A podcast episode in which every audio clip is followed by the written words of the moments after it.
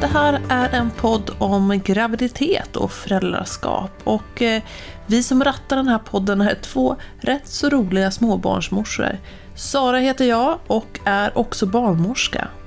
Och Johanna här och jag är ju som de flesta vet inte alls barnmorska, men har en son på nio månader och är otroligt frågvis.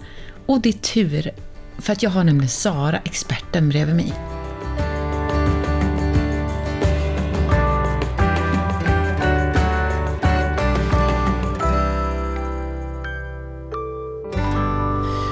Johanna har ju under en längre tid kan vi säga spottat ur sig frågor och vi tänker att ni tänker säkert ungefär samma sak. Så för att inte uppfinna hjulet på nytt, vi ställer dem mot dig och svarar. Det enda ni behöver göra är luta er tillbaks och eh, häng på.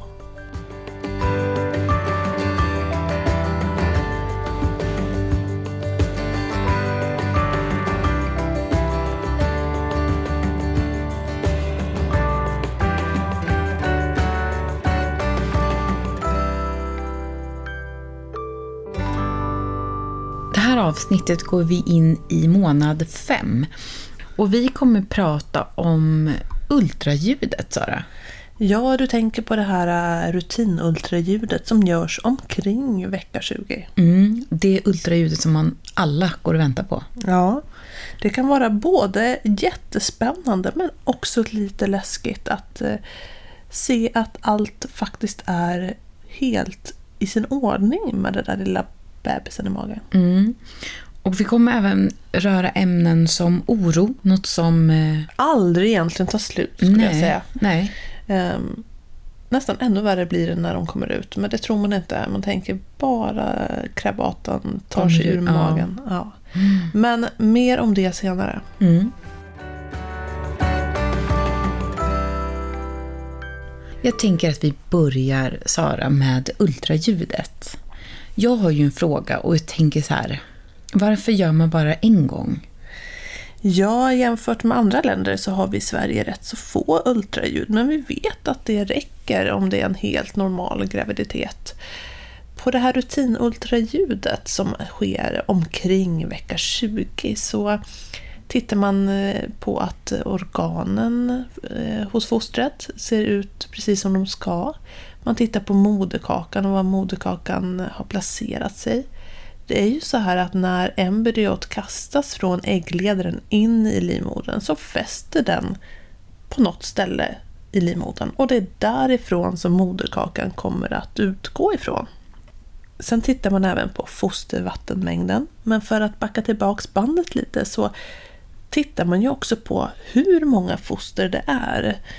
Det händer ju att det är två eller extremt sällan kanske tre foster där inne. Sen tittar man på navelsträngen och ser hur många kärl det är i navelsträngen. Man daterar också graviditeten eh, om man inte har gjort det tidigare. Och då kommer du alltså få det datum för din beräknade förlossning. Och sen är det ju så att eh, på det här rutinultraljudet så kan du oftast få reda på om det är en liten kille eller tjej som gömmer sig där inne. Jag har ju inte varit jätteorolig under min graviditet. Eh, visst, det ska understrykas att jag har varit orolig i vissa delar av graviditeten. Men det är ju också många som är extremt oroliga. Ja, och jag tänker att i grund och botten är ju ändå oro någonting bra. Det vill säga att vi känner ansvar och längtar efter den här lilla bebisen som kommer komma. Jag som barnmorska hade nog snarare varit orolig om, om eh, jag inte hade sett någon oro överhuvudtaget. Men den här oron får inte gå överstyr och påverka negativt i, i ens vardag och liv. Men jag tänker också så här, du som har två barn. Känner du mer lugn vid andra barnet? Ja, men de flesta i min närhet och de flesta av mina patienter säger att nej, men under andra graviditeten så hinner man knappt tänka för att man har så mycket att göra med de andra barnen. Men jag blev otroligt kär i eh, min lilla kille, mitt första barn. Och hade inte riktigt, det var ingen planerad graviditet Eh, Nummer två nu. Eller nummer ett. Nummer ett. Mm. Ehm, så att för mig så var det som att en helt ny värld av kärlek öppnades. Och ehm, det var nog den bästa tiden i mitt liv. Och blev helt överväldigad av den här kärleken till en annan person. Jag var så himla mån om, eller rädd snarare, att jag inte skulle få uppleva allt det här normala igen. Så att jag var nog mer orolig den andra graviditeten, för jag förstod först då hur stor den här kärleken var till ens barn. Och sen under den här tiden som jag var gravid med mitt andra barn så jobbade jag på specialistmödravården och där kryllade det ju mest av komplikationer. Mm. Min första graviditet så jobbade jag på eh, förlossningen och där går ju de allra flesta förlossningar bra. Så jag blev väl kanske inte riktigt rättvist eh, influerad under min andra graviditet. Jo men Sara, du har ju två barn. Och jag vet ju att det är också väldigt tätt mellan dem. Men hur tätt är det mellan dina barn? Ja, det är ju 20 månader mellan mina barn och eh, det tog ett tag innan vi blev gravida med vårt första barn. För att jag hade inte riktigt någon regelbunden ägglossning, så att jag hade ingen regelbunden mens. Så att eh, jag tänkte så nej men ett barn är ingenting som vi på något sätt tar för givet, eller en graviditet kanske jag ska säga. Så att eh, jag ammade och har ammat båda barnen förvisso i ungefär tio månader.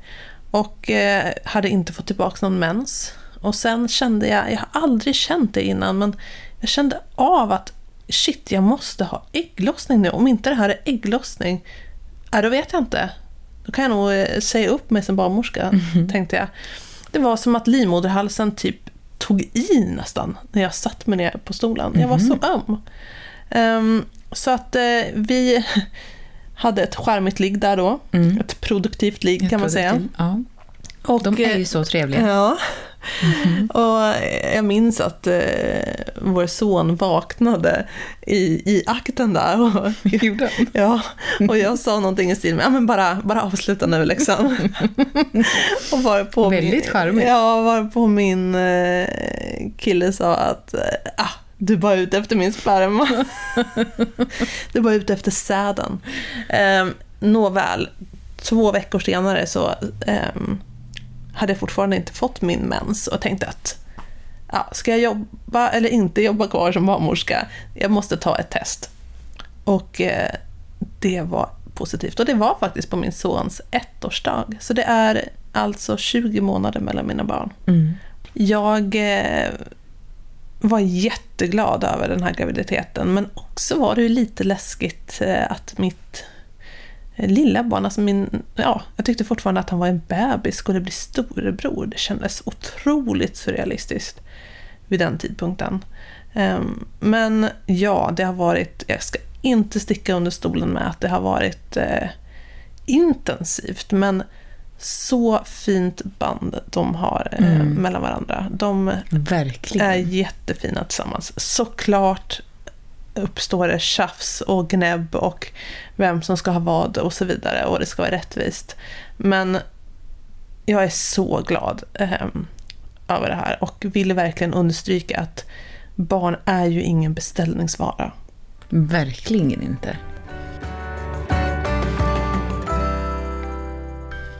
Sara, oro kan ju ta lite olika uttryck och speciellt är det ju väldigt många som är oroliga över förlossningen. Jag vet att vi kommer prata vidare om förlossningen i ett annat avsnitt, men jag känner ändå att vi borde nudda det här ämnet, för det är faktiskt många som är oroliga. Ja, vi brukar prata om primär och sekundär förlossningsrädsla och eh, en primär förlossningsrädsla den uppstår ju i första graviditeten och inför den förlossningen. Och en sekundär förlossningsrädsla den uppkommer efter första förlossningen. Det kanske har varit en traumatisk förlossning eller att du inte känner att du har kunnat eh, vara närvarande under den förlossningen. Helt enkelt att du har en negativ förlossningsrädsla i bagaget. Sen kan den här förlossningsrädslan Eh, Eh, vara på olika nivåer. Allt ifrån en lätt lätt eller mild förlossningsrädsla till en svår eller kanske en skräck inför förlossningen. Är det så att du känner en förlossningsrädsla så tveka inte att ta upp det med barnmorskan. Beroende på lite hur allvarlig den här förlossningsrädslan är så kan du få extra samtal hos din barnmorska eller bli remitterad för samtal på till exempel förlossningskliniken. Där finns det specialutbildade barnmorskor och läkare som är vana att jobba med det här eh, kring förlossningsrädsla. Det är många under graviditeten som upplever foglossningar. Och eh, jag har lite så frågor, vad, vad betyder det egentligen? Ja, det här med foglossning, eller bäckensmärta som vi kallar det för idag, det kanske låter mer läskigt än vad det faktiskt är. Det är ju så att bäckenet behöver vara flexibelt inför förlossningen och eh, bäckenets bendelar kan man säga sitter ihop med fogar och leder som behöver mjukas upp inför förlossningen. Och det här görs med hjälp av ett hormon som heter relaxin. Ehm, det är ovanligt att man får bäckensmärta under, ja, kanske redan första trimestern, men det är inte så att det aldrig förekommer. Jag hade faktiskt foglossning redan så att jag knappt kom upp på britsen när jag skulle göra mitt kubbultraljud till exempel. Men hur länge hade du det? Ja, jag hade Eller så det. försvinner det? Nej, man kan, man kan tillsammans med en fysioterapeut få övningar på hur man kan stabilisera musklerna kring de här leden och så vidare.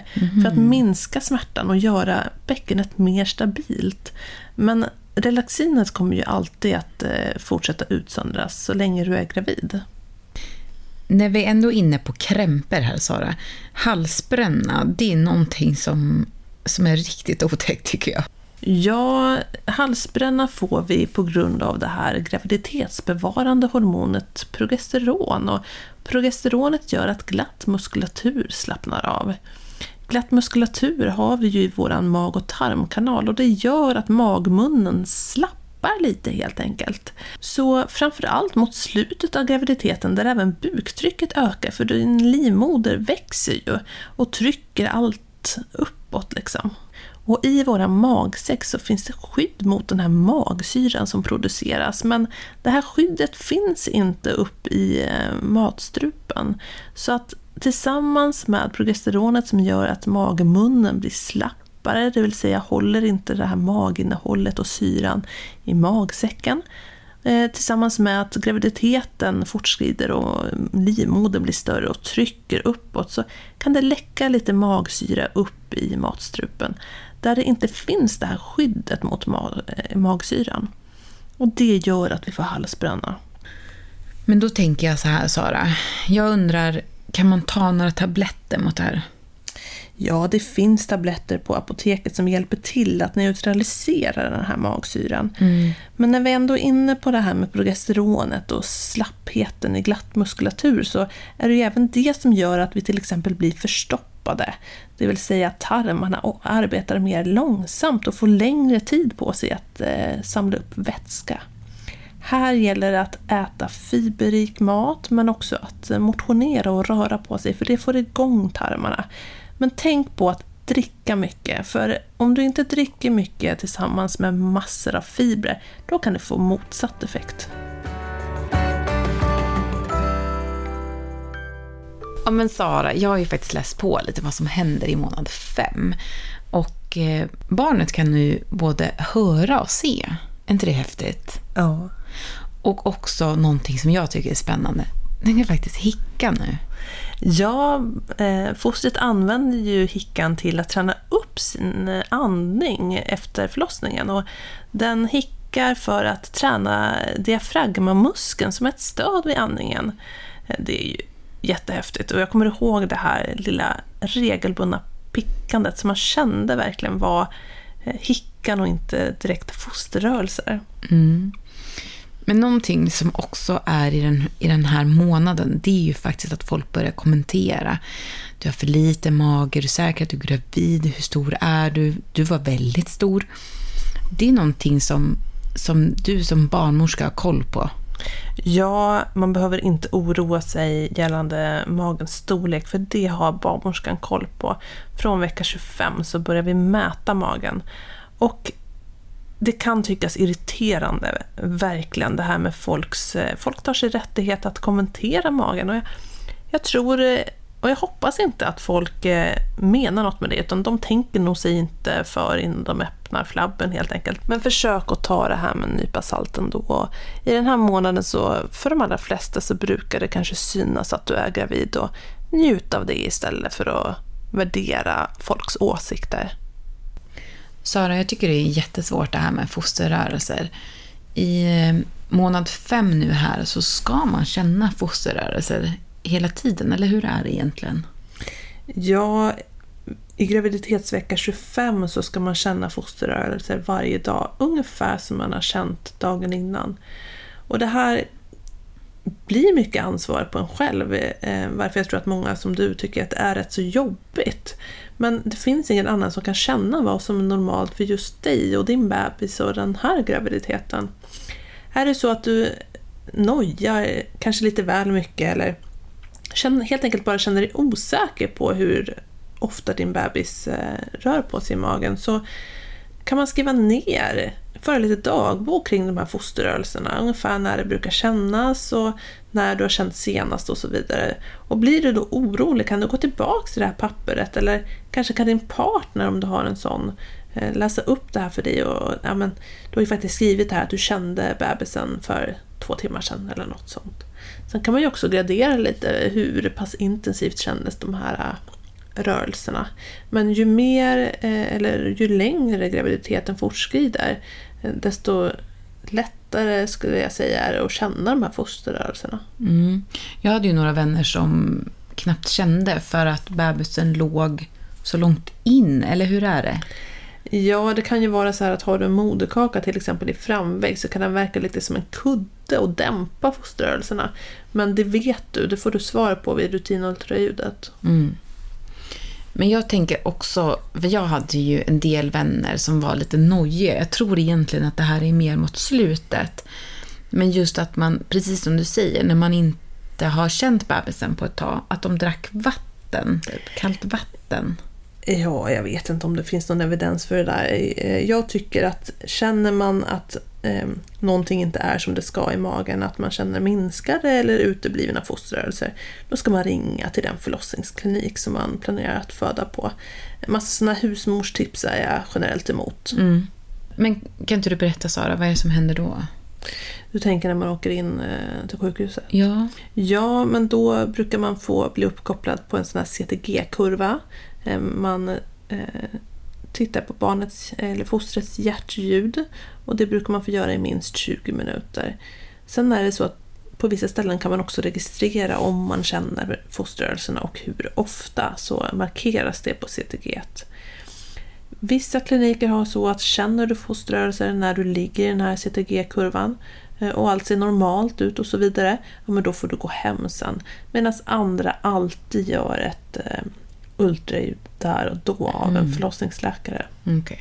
Så det beror lite på hur eh, riktlinjerna ser ut på just den förlossningskliniken. Sara, vi har ju kommit till min absoluta favoritpunkt i podden. Ja. Din verklighets eh, örfil. Ja.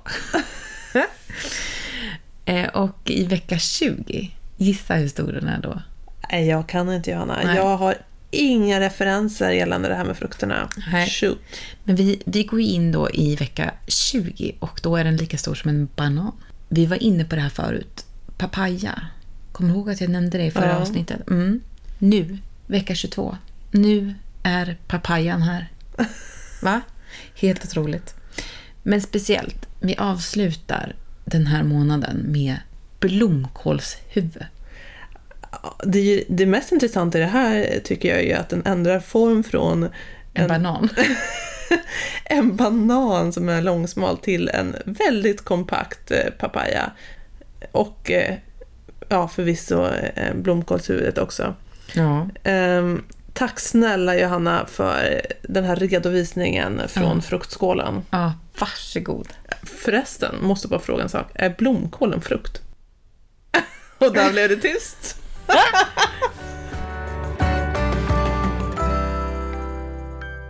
I slutet av eh, den här månaden, Sara, så har man ju, börjar man besöka dig mer. Ja, eh, man kanske inte har varit hos barnmorskan sedan eh, man var på inskrivningen, men i vecka 25 så tar mödravårdskontrollerna lite fart kan man säga. Det är då vi börjar lyssna på fosterljuden. Eh, vi mäter magen för att se att livmodern och bebisen växer som den ska. Vi kontrollerar ditt järnvärde igen och tar sockervärde. Det här kan såklart skilja sig lite mellan eh, regionerna. Eh, men från och med nu så kommer du gå allt oftare till barnmorskan. Mm, och jag vet att jag väntade på det. För jag tyckte det var så långt. Ja, det kan ju vara så att man blir erbjuden att gå däremellan och en del eh, mödravård, i alla fall innan det här med coviden, så kanske man var på lite gruppträffar och sådär innan. Mm. Men just att träffa barnmorskan, tänker ja. jag. Det var ju från inskrivningen tills nu egentligen. Ja. Det kanske också är nu som graviditeten eh, mer gör sig påmind. Mm.